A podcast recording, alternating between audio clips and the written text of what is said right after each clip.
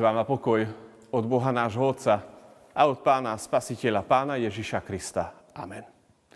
Milí bratia a sestry, vypočujte si slova z písma svätého, ktoré budú slúžiť ako základ k dnešnému e, príhovoru.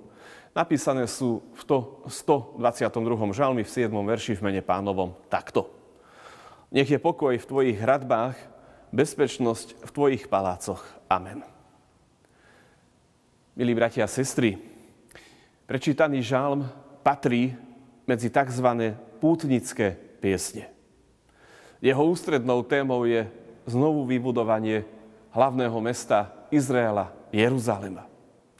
Obnove mesta sa žalmy venujú v období po zajati. Pútnikom, ktorí Božie veci spájajú so záležitosťami národa, táto skutočnosť spôsobuje radosť. Vieme veľmi dobre, že obnova akéhokoľvek priestoru aj pre nás je e, radostnou udalosťou.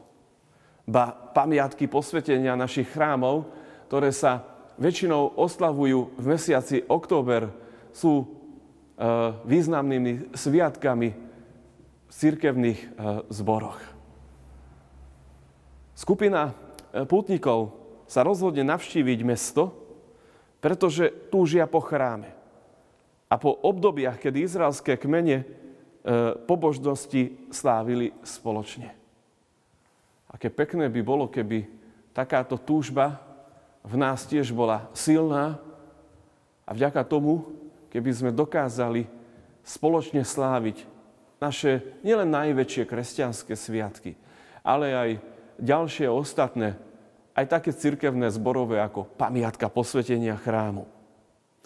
Podľa kontextu je zjavné, že mesto už obklopujú hradby.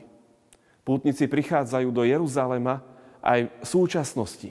A keď uvidia mesto, tak dodnes modlievajú spolu slova tohto žalmu. Ich vyslovená modlitba sa vráti v podobe, v podobe požehnania k tomu, to ju vysloví.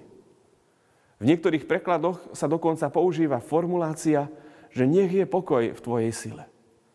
Prozba je druh obradu zároveň, avšak vyjadruje aj požehnanie a modlitbu. V našom texte sa s Jeruzalémom spájajú pojmy ako pokoj a bezpečnosť. Dve kľúčové pojmy, slova, ktoré, ktorých význam v súčasnej dobe tiež rastie a neustále nad nimi uvažujeme. Pokoj a bezpečnosť sú vlastne slová požehnania mesta z úst pútnikov, vyjadrujúce ich túžbu.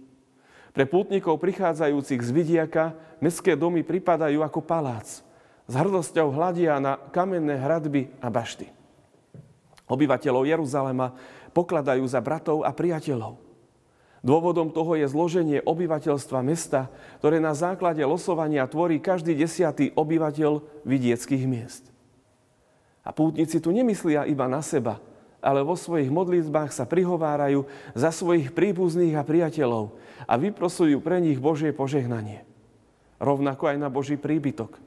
Pretože chrám vybudovaný po babylonskom zajatí má pre nich mimoriadnú hodnotu.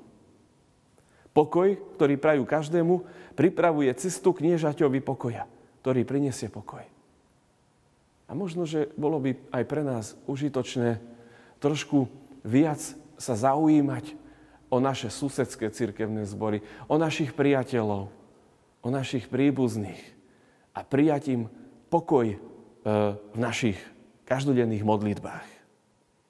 Vychádzajúc zo súčasnej situácie v našej cirkvi, slova žalmistu by nám mohli slúžiť ako príklad a návod pri jej zjednotení. Naše vnútocirkevné vzťahy e, nie sú ideálne. Bez ohľadu na to, kto je za vzniknutú situáciu zodpovedný. Hradby, čiže múry našich kostolov sú dostatočne mocné k tomu, aby sme spoločne činili pokánie. Aby sme vyslovili slova ospravedlnenia. Aby sme sa konečne začali venovať akútnym záležitostiam. Modlíme sa za to a priložme ruku k dielu, aby sa to s Božou pomocou podarilo. Amen. Skloňme sa k modlitbe. Drahý náš Bože, ďakujeme za pevné múry našich chrámov, ktoré nás, ktoré nám prinášajú útechu a nádej. Prosíme ťa, aby sa do našich spoločenstiev na všetkých úrovniach vrátil pokoj a vzájomné pochopenie. Daj všetkým zainteresovaným stranám dostatok síly a odvahy k tomu a nám pokorné srdce, aby sme pri našich modlitbách a skutkoch nezabúdali na potreby ostatných. Amen.